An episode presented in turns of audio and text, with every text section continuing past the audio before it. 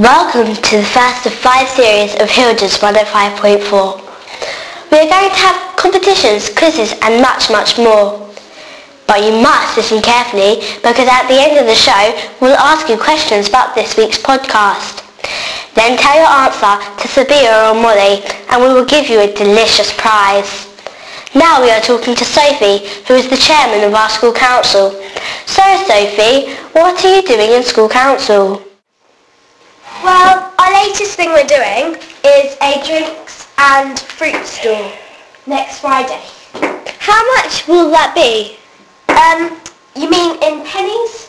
In pennies. 20p. Okay. Um, if someone in Form 4 had a problem, like, um, or something that they wanted to say to school council, um, would they tell it to the form captain or would they tell it to you, the chairman of the school council? They would tell it to their form captain, who would then tell it to me at the meetings. Oh, that sounds interesting. Thank you, Sophie.